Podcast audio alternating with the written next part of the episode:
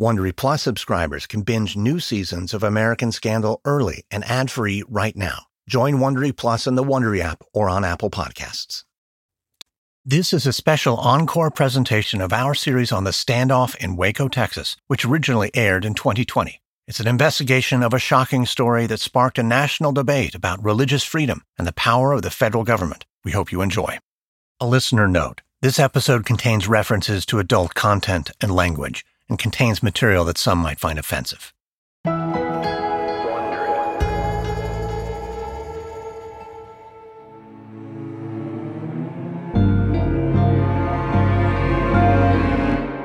It's early evening on February 13th, 1993, and in downtown Waco, Texas, a Denny's diner shines bright against the winter sky. The glass front door opens, and into the diner steps David Thibodeau. He squints, his eyes adjusting to the bright light. Thibodeau holds the door for his friend, Steve Schneider. After Schneider comes a thin man with oversized glasses and curly brown hair. He's their spiritual leader, David Koresh.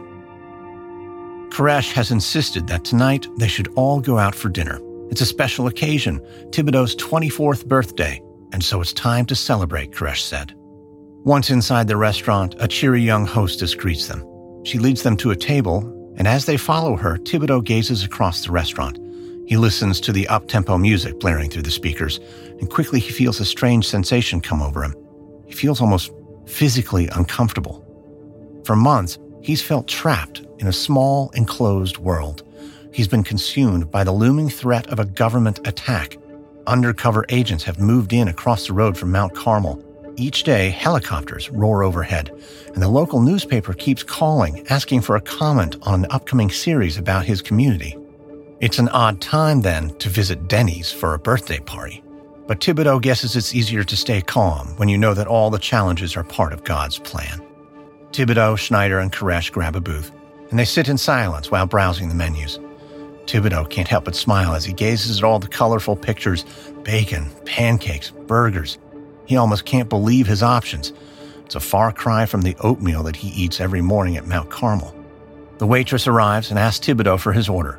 He hesitates, looks to Koresh. Koresh nods. He then tells Thibodeau he can order whatever he wants. So Thibodeau asks for a stack of buttermilk pancakes. Koresh orders fried eggs with toast. Schneider follows suit. With their orders placed, the three men stare at each other. It's hard to think of topics for conversation these days. Schneider, though, is the first to break the silence. So, what do you think of those guys across the road? What are they waiting for? I can't take any more of that Robert guy snooping around. Whatever he's planning, he should just get it over with. Koresh stays eerily calm. These days, he only gets fired up when he's preaching. Relax, Steve.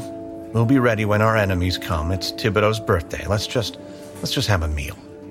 Thibodeau looks around the dining area. He sees families with sleepy-eyed children, teens on awkward dates. None of them have any conviction, Thibodeau thinks. And that makes him feel righteous, even angry. Well, I don't care what happens. I don't care if we go to jail or die. Koresh locks eyes with Thibodeau.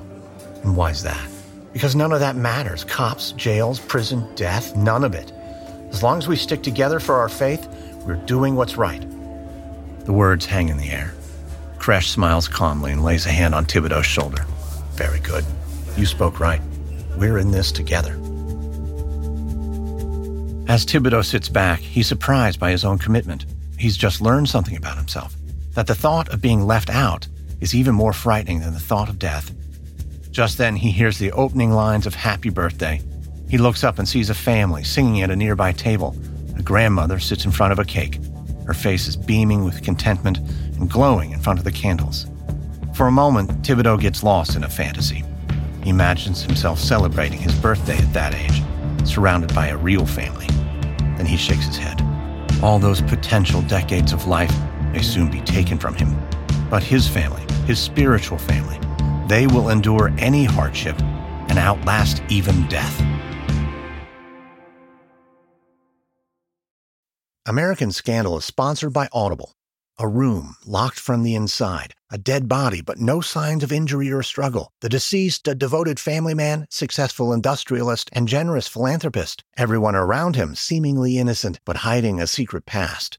In four sentences, I've grabbed your attention. And this is the power of classic mysteries and thrillers from Audible, like Esquire magazine's number one best mystery novel of all time, Agatha Christie's Murder on the Orient Express. As an Audible member, you can choose one title every month to keep forever from the entire catalog of classics, bestsellers, new releases, and Audible originals, ready for listening whenever, wherever on the Audible app. New members can try Audible free for 30 days. Visit audible.com slash AS or text AS to 500 500. That's audible.com slash AS or text AS to 500 500. You're at a place you just discovered and being an American Express Platinum card member with global dining access by Resy helped you score tickets to quite the dining experience. Oh, okay, chef. You're looking at something you've never seen before, much less tasted. After your first bite, you say nothing because you're speechless. That's the powerful backing of American Express. See how to elevate your dining experiences at americanexpress.com slash with Amex. Terms apply.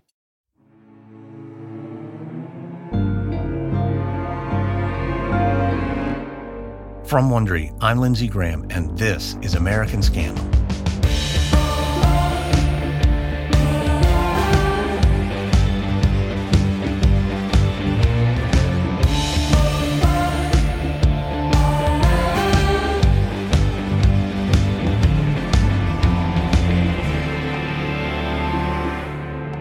For years, the Branch Davidians went unnoticed by the federal government. But in the early 1990s, the Bureau of Alcohol, Tobacco, and Firearms began investigating the group. The evidence was highly concerning and suggested that David Koresh was amassing an arsenal of illegal explosives and guns. Koresh, it seemed, was preparing for Armageddon. The ATF started planning a raid in which they would seize the weapons stockpiled at Mount Carmel. They would also take David Koresh into custody. But such an attack would fulfill Koresh's long held prophecy that he and his group were destined to face off against the government. This is episode 4 The Raid. It's February 27, 1993. ATF Special Agent Bill Buford looks across a vast training area where a group of agents run yet another series of drills. The group is training today at Fort Hood, an Army base in central Texas. They've been training here for two days straight, ever since the news came in.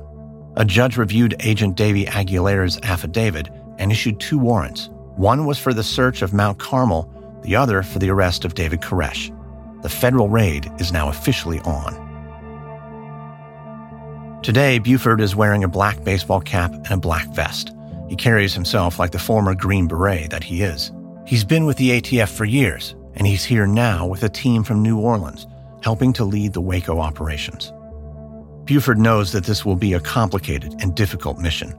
David Koresh's arsenal is formidable to say the least. On the day of the raid, the ATF will have to surprise the community at Mount Carmel. That shouldn't be a problem. They have a solid plan in place.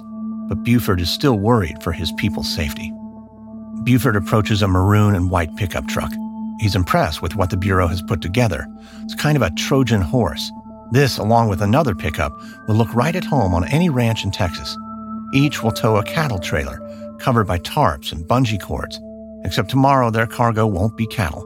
Each trailer will contain 35 federal agents, armed and ready to go. Buford knows that once Koresh sees this show of force, he'd be a fool to try and resist it. Buford reviews the plan again in his mind. First, an advanced team of snipers will position themselves around the property. Then, the cattle trailers will arrive. A squad of ATF agents will approach the compound door They'll deliver the warrants and attempt to take Koresh into custody. Buford and the New Orleans team have a specific role. They're going to carry aluminum ladders and charge forward at Mount Carmel. They'll use the ladders to gain entry to a second floor window. That window leads to David Koresh's bedroom. Buford's team will secure the room and a nearby gun room. Buford orders his team to run through the scenario again. They have less than 12 hours to go before the raid.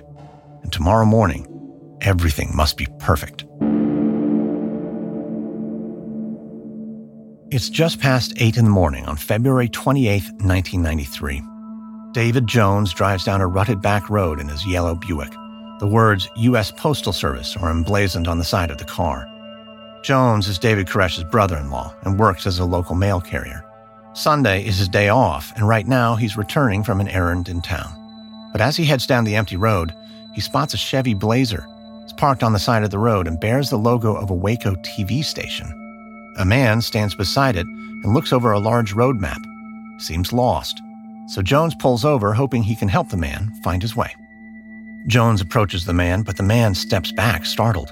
He takes a look at Jones' Buick and asks if he's really a mailman. Jones says he is.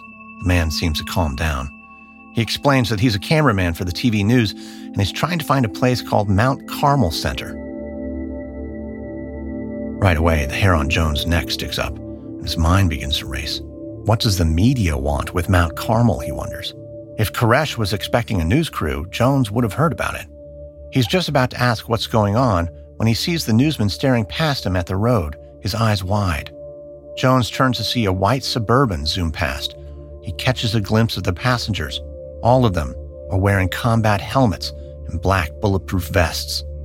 Jones' mind races. A TV news truck, men in full combat gear. It can only mean one thing. The day Koresh prophesies has come. Mount Carmel is about to be attacked by government forces. Without another word to the cameraman, he jumps back into his Buick and pulls away. He has to get back to Mount Carmel and warn David Koresh. Inside Mount Carmel, David Koresh sits in the entrance hall, his Bible open on his lap. A group of followers are seated in a half circle around him, waiting to hear today's lessons. And they've just been joined by a burly man with thick black hair. It's their new neighbor, the government agent who calls himself Robert. Koresh doesn't know who exactly Robert works for, but every time Robert asks to visit, Koresh says yes. He figures it's the best way to discover what the government is up to. He even hopes he might convert Robert to his message. This morning, Robert had a new excuse for visiting. He said he wanted to bring over a copy of the Waco Herald Tribune. Koresh only glanced at the headline, which referred to him as the sinful Messiah. Then he quickly set the paper aside. He knew it was just another round of hurtful lies from his former lieutenant, Marc Breault. He turns his attention away from the paper and towards his preaching. His followers gaze up at him, awaiting God's message, but Robert's eyes dart around the room, looking anywhere but at Koresh. Just then, the front door of Mount Carmel shoots open. Koresh turns and sees his brother in law, David Jones. Jones is flushed and looks panicked. He's about to speak, then he notices Robert. He closes his mouth abruptly and hurries into the back room. Koresh frowns. Something's up. A moment later, Koresh hears Jones calling his name, saying that there's a telephone call from England. Koresh excuses himself from the group. Koresh walks quickly to the telephone room. As soon as the door closes, Jones begins talking rapidly. Tells Koresh everything he's seen the TV news van, the combat soldiers. He says the media must be here to film a government attack. It's happening. They're coming for Mount Carmel. Koresh lets the words sink in, and he feels his body begin to shake. He's been waiting for this day for so long. It was eight years ago that the Lord spoke to him on Mount Zion and revealed his plan for the end of days. But now that that day is here, Koresh finds himself filled with nothing but cold anger. Anger that the government would try to strike him and his people down. Anger at the undercover agent Robert, who's helping to bring all this about and is outside this room right now.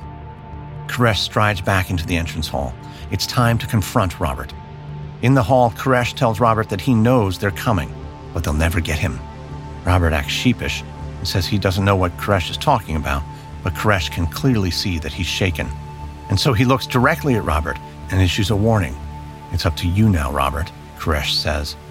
The agent's eyes widen. He makes a feeble excuse and says he needs to go get breakfast, then quickly leaves. Koresh stands at the peephole watching Robert hurry to his truck. The agent jumps in and drives toward the neighboring house. As it speeds down the dirt road, it kicks up a cloud of dust. Koresh turns from the door. His followers all have their heads down in prayer. Some are trembling, others as rigid as stone. Then Koresh begins shouting. He says the forces of Babylon are coming. Everyone must get ready. Koresh runs into the chapel and finds one of his wives. He tells her to gather the children and hurry upstairs. The walls up there are reinforced with concrete. Then he heads to the gun room and grabs his AK 47. A number of the young men file in behind him and take up their weapons. Koresh can tell they look scared, like children finally learning some terrible truth. He knows that right now, what they need is a leader. That's what he'll be. Koresh barks at them to take positions at the windows. They shouldn't fire until he gives the order. He wants to talk with the authorities when they arrive. Maybe it's all a big misunderstanding. If so, Koresh can reason with them. But there's another possibility. Today could be the prophesized day when the earthly powers come to attack God's people. And if that's the case, Koresh is ready to fight. Inside his truck, ATF agent Robert Rodriguez clutches the steering wheel. He steps his foot on the gas pedal. The pickup goes faster and faster. He has to hurry. A single thought loops in his head. David Koresh knows. He knows the raid is happening. Rodriguez flashes his headlights rapidly as he pulls into the driveway of the surveillance house. He hopes the agents inside are picking up on his emergency signals. They need to call off the raid, and they need to do it now. The ATF troops will arrive at Koresh's front door within the hour. If they lose the element of surprise, they will be targets in Mount Carmel's shooting gallery. Rodriguez bursts through the front door. He sees the agents in the house startle and turn toward the noise. They stare at him in apparent confusion. Koresh knows we're coming. We gotta call off the raid. Rodriguez races to the rear of the house and grabs the telephone. He dials his superior, Chuck Sarabyn, at the ATF command center. Rodriguez holds the phone to his ear and glances at the surveillance monitors. Mount Carmel looks strangely calm, as if the community is bracing for a tornado. This is Sarabyn? Chuck, it's Robert. Look, they know. They know the raid is coming. Abort. I repeat, abort. Whoa, hold on, Robert. Koresh is a top priority. We can't just call off the mission. There are protocols. no, what? This is the protocol. My assignment was to take a last look around and make sure everything was okay, and it's not okay. Call it off. Slow down, Robert. The ops guys have a checklist, and we have to follow it. A checklist? You need to listen, and right now, this is serious. I hear you, Robert, but I need to follow protocol. A bead of sweat drips down Rodriguez's forehead. He wants to scream, but he knows that won't get him anywhere. Fine, go on. Okay, first question. Did you see any weapons? No, negative, but trust me, they'll be locked and loaded by now. Okay, negative on weapons. Next, was there a call to arms? Why would they do that while I was still there? I'm telling you, they know who I am. Got it. Negative. Did you see them make any preparations? Their entire lives are preparations. Koresh has been preaching about a government attack for years. Last question, Robert. What were they doing when you left? They were they were praying. There's a brief silence at the other end of the line. Right. Praying. Well, that's the checklist. We'll take all of this into consideration. Rodriguez slams the phone back onto the receiver. He knows he needs to move fast. He runs back out to his truck, crouching low. The engine roars to life and he speeds away, kicking up dust as he races toward the ATF command center. The commanders will soon be boarding helicopters to get a bird's eye view of the raid. Rodriguez knows exactly what will happen if he fails to stop them. He can see it as clear as day. David Koresh standing at a window with an assault rifle, waiting for the agents to step foot in his yard. Rodriguez arrives at the airport hangar where the ATF has set up its command center. But as he pulls in, his stomach sinks. The tarmac is empty. He scans the horizon. He spots three National Guard helicopters all flying away in tight formation toward Mount Carmel. The sound of the rotors grows more and more distant until it fades to silence. Rodriguez slams his fist on the steering wheel. He's too late. If I asked you how many subscriptions you have, would you be able to list all of them and how much you're paying? If you would have asked me this question before I started using Rocket Money, I would have said yes. But let me tell you, I would have been so wrong. I can't believe how many I had and all the money I was wasting. Rocket Money is a personal finance app that finds and cancels your unwanted subscriptions, monitors your spending, and helps lower your bills. Rocket Money has over 5 million users and has helped save its members an average of $720 a year with over 500 million in canceled subscriptions. Stop wasting money on things you don't use. Cancel your unwanted subscriptions by going to rocketmoney.com slash Wondery. That's rocketmoney.com slash Wondery. rocketmoney.com slash Wondery. Apple Card is the perfect cashback rewards credit card you earn up to 3% daily cash on every purchase every day. That's 3% on your favorite products at Apple, 2% on all other Apple Card with Apple Pay purchases, and 1% on anything you buy with your titanium Apple Card or virtual card number. Visit apple.co slash card calculator to see how much you can earn. Apple Card issued by Goldman Sachs Bank USA, Salt Lake City branch, subject to credit approval. Terms apply.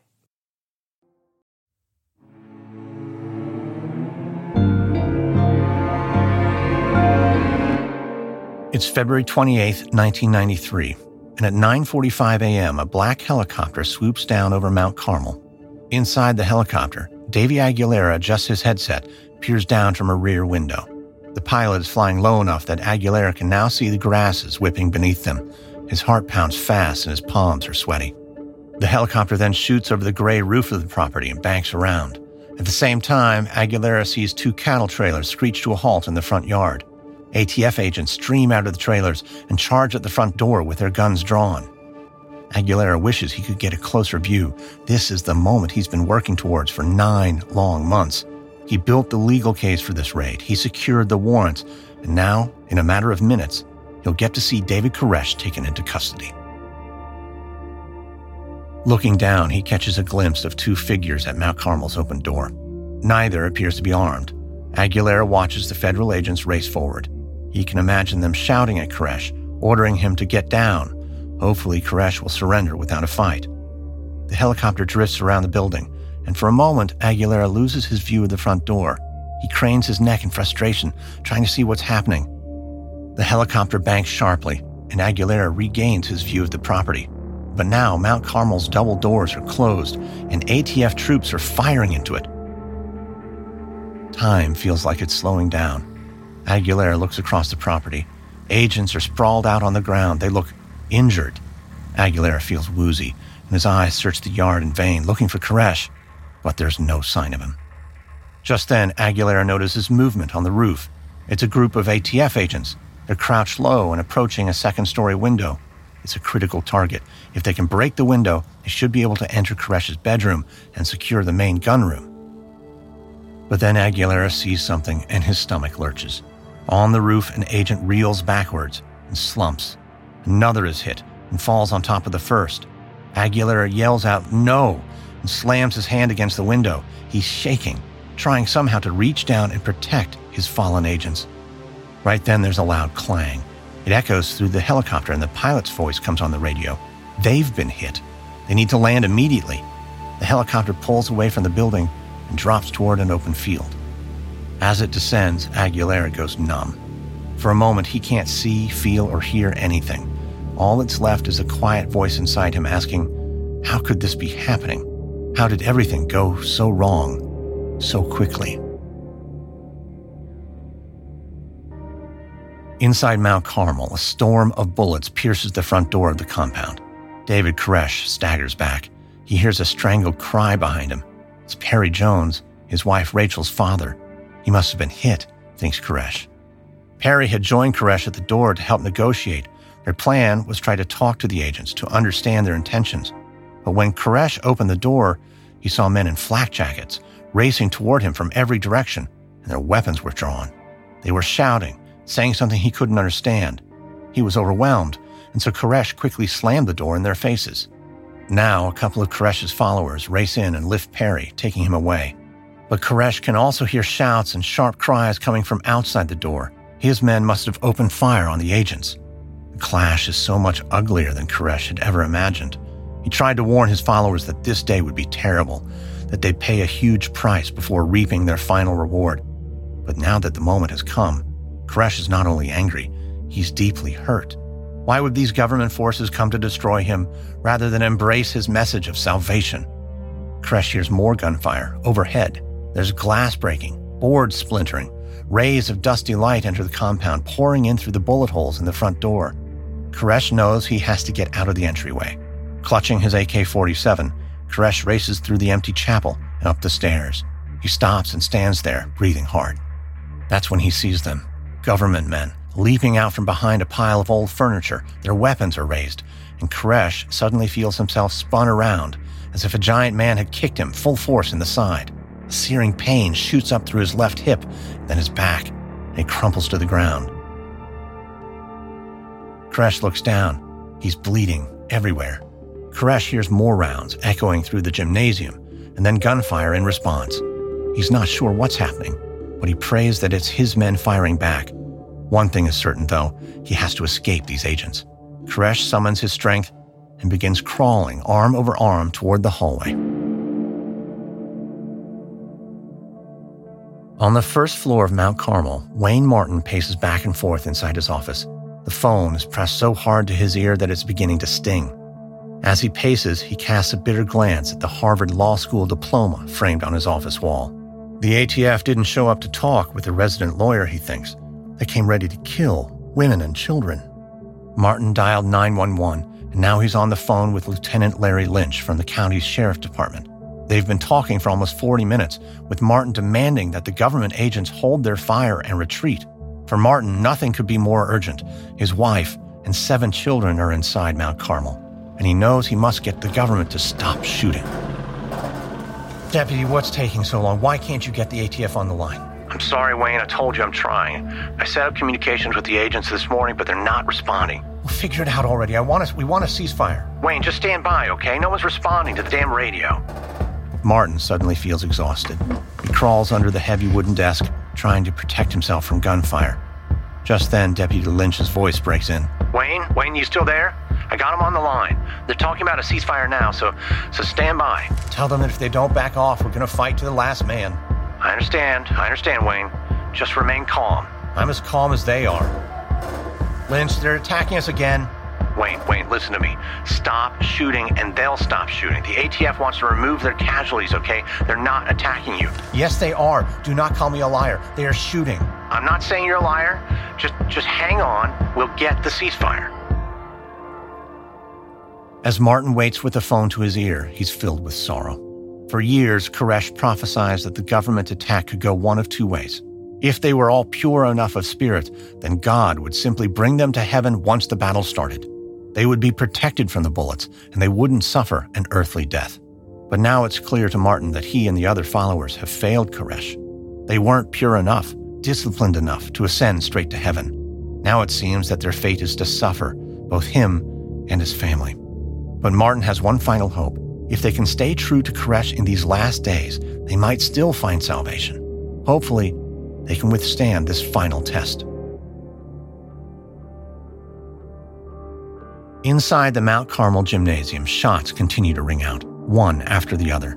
David Koresh summons the last of his strength and crawls to a hallway. He's safe for now, but the pain in his hip is dizzying. It strikes him that he's dying but he feels a wave of peace wash over him. He'll die after doing battle with government forces just as he predicted. Soon he will breathe his last breath and ascend to God's kingdom. But first, he has a phone call to make.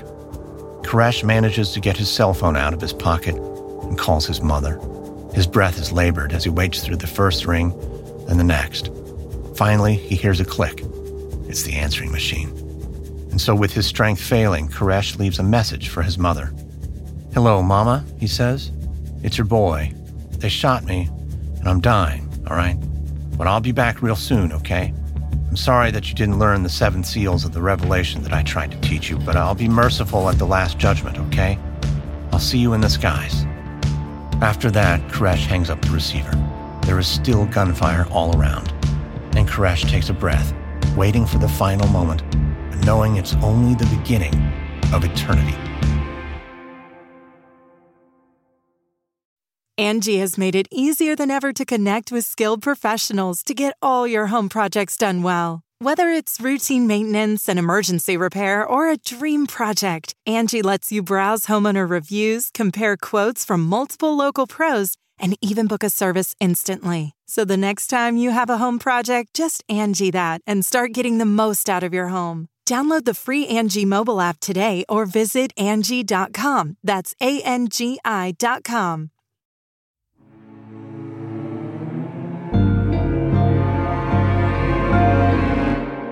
It's late morning on February 28, 1993. David Thibodeau emerges from a walk in cooler in the Mount Carmel cafeteria. He doesn't know how long the fighting's been going on, he doesn't know who's dead or who's alive. For what felt like forever, he crouched inside the darkened cooler trying to protect himself. Now, as he steps out and hears gunfire, he drops to the floor and begins to crawl.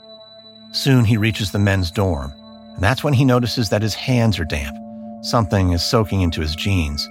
He looks up and sees that dirty water is pouring through the doorway. The water tanks are just on the other side of the wall. They must have been punctured by gunfire. Thibodeau pushes aside the curtains that hang across the doorway. Inside, for the first time in his life, he sees a dead body. It's his friend Winston, a man in his late 20s who had come to Mount Carmel from Britain. Thibodeau's fear evaporates, replaced by bitter sadness and fury. He lets the curtain drop and continues crawling. And that's when he hears shouts of hold your fire coming from the second floor. The words multiply, called out by members of the community. The guns inside go quiet, and he no longer hears the ATF shooting outside either. Finally, he reaches his friend Greg, who has a rifle pointed at the window. Thibodeau stands up cautiously and peeks out. There's an ATF agent lying in the dirt, but his hands are raised behind his head in a position of surrender. Greg shouts at the agent, telling him to get up and get away from here. The man looks terrified, but Thibodeau doesn't feel an ounce of pity. All he feels is rage and sadness for the pain that he and his community have suffered. Minutes pass without a single gunshot, and now that it's safe, Thibodeau runs to find his wife and her kids. In an upstairs room, he finds mothers and children huddled together. They sit on the floor amid splintered wood and broken glass. The room is quiet with shock. Thibodeau is relieved to find Michelle and the kids in a corner, pressed close to one another. Michelle looks up at him with tears in her eyes. He lays a hand on her shoulder, knowing there's little comfort to give. He thinks back to his birthday dinner at Denny's. That night, he resolved to stand alongside his community, to stick with them, no matter what happened. But as he looks around the room, he wonders what the future still holds. For him, for Michelle, the children, anyone still breathing inside the walls of Mount Carmel. Outside the compound, Special Agent Bill Buford lies in the dirt yard of Mount Carmel. He's dazed with pain and confusion. He's been shot in both legs, and the feeling is excruciating. He's sure several of his ribs are broken too. Buford fell off Mount Carmel's roof as he tried to escape the gunfire. His pain might be agonizing, but he knows he'd be dead if it weren't for his fellow agents. One even jumped in front of him and put his bulletproof vest between Buford and the gunfire. But that gunfire has been quiet for a while now, and as Buford lies on the ground, he thinks about the day's events. Nothing went according to plan, and he still doesn't understand why. Somehow Koresh knew they were coming, Buford never would have launched the raid if he knew they'd lost the element of surprise. Buford hears shouts, and a group of ATF agents rush into the yard. One kneels by Buford's side. He says they need to get Buford loaded onto the hood of a truck. That way they can drive him out of here. There are no stretchers. And that's yet another thing that didn't go as planned. The ATF didn't even have a plan to extract wounded. Why would they? Buford thinks. The day's bloodshed is totally unprecedented in the history of the Bureau. Buford asks about the other members of his New Orleans team. An agent says that, in total, four have died. At least 20 others are wounded and still in the field. Buford goes dizzy, his breath labored. He can barely understand what he's hearing. The agent looks down at him and says that Koresh, the man they came for, is still inside Mount Carmel. Rumors are that he's been shot, but if he survives, there could be a long standoff ahead. Buford groans with pain as he's lifted onto the hood of a truck. The agents wrap him tightly in a blanket and cradle his neck as the truck inches forward. And out of the corner of his eye, Buford sees a news photographer snap a picture. The truck slowly makes its way to the main road. It's the same road he entered this morning. Ah, it was a different time then, when he was certain this mission would go off without a hitch. Inside the compound at Mount Carmel, David Koresh sits in a hallway. His back is propped against the wall, and he looks out the far window. The sun is high in the sky. It's hard to believe there's so much daylight left with all that's happened already. There's a terrible pain in his hip, and the wound is seeping blood. He notices his wrist is hurt as well. It doesn't hurt terribly, but he can't feel his thumb. One of the nurses at Mount Carmel put a bandage over the wound on his backside. It was too painful for him to move, so she propped him up here using blankets and pillows and his Bible. Koresh told her he didn't want anything for the pain. He's in God's hands now. Koresh hears footsteps and looks up to see Steve Schneider approaching. He stands over Koresh with a look of panic on his face. David, I've gathered everything you asked. We did a head count. There are five dead. Koresh feels weak and slow and waves him over gently. Sit down, Steve. Schneider lowers himself against the opposite wall. Sorry, David. It's, it's, it's hard to sit still. Everyone wants to know what's happened, and I don't know what to tell them. You can't leave us yet. Tell me who died, Steve. Schneider hesitates, but then lists the dead. Koresh weakly nods his head. David, what are we going to do? I don't know yet. I don't even know why they came to arrest me. Wayne says it's a sealed indictment. They don't have to tell you why they're arresting you until you're in custody. That didn't make any sense, but it doesn't matter now. Steve, we've killed federal agents. What choice did we have? Didn't you see all of them? Yeah, but this can mean only one thing. Koresh picks up his well thumbed copy of the Bible, sitting open to the page he's been reading repeatedly. He knows these words by heart, but it's still incredible to see them in this moment. Here he is, living the very story that he predicted. What is it, David? Koresh hands the Bible to Schneider. It's open to the book of Revelation. Steve, we're now living through the fifth seal. I saw under the altar the souls of them that were slain for the word of God. It's all here. The time's at hand. The final confrontation between good and evil. Yes, of course, but what happens now? I'm going home to my father. We don't know if there will be another attack, but I do know that the world is going to pay attention after today. If all of us remain strong and united, we can spread our message of salvation. Schneider starts to ask another question, but Koresh has already closed his eyes in exhaustion. After a moment, he hears Schneider's voice saying he'll return soon. Koresh leans back his head, and he remembers his conversations with God, their talks going all the way back to childhood. He's done everything the Lord has asked of him. He's built a righteous army. He's born righteous children. Now the world will hear his message. The pain is agonizing, though, and Koresh can feel his life drifting away. But he smiles, feeling peaceful and at ease, because David Koresh knows what has happened is all part of God's plan.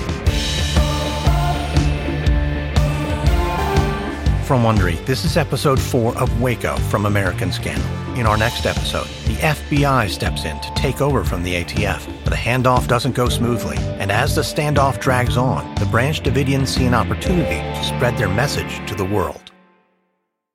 Hey, Prime members, you can listen to American Scandal ad free on Amazon Music. Download the Amazon Music app today. Or you can listen ad free with Wondery Plus and Apple Podcasts. Before you go, tell us about yourself by completing a short survey at wondery.com/survey.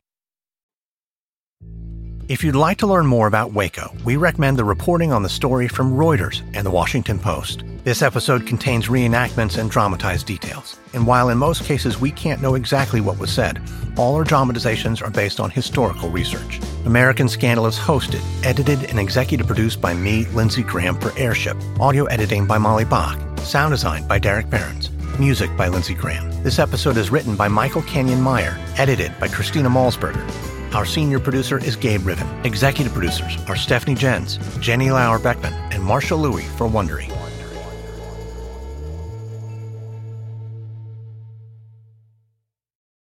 While we take a quick break, I want to tell you about an older season of American Scandal that covered one of the most controversial events in American history. In the winter of 1993, a deadly standoff unfolded at Mount Carmel Center in Waco, Texas, between federal forces and a religious group known as the Branch Davidians. At this Waco siege, power struggles and personal vendettas collided in a battle for control even as tensions escalated, ultimately leading to the longest firefight in the history of American law enforcement, with massive bloodshed on both sides. This deadly conflict also raised important questions about the government's use of force and more broadly about the limits of civil liberties in America. You can find this episode by following American Scandal and scrolling back a little to the Waco season, or by searching American Scandal Waco. That's American Scandal WACO, wherever you listen to podcasts.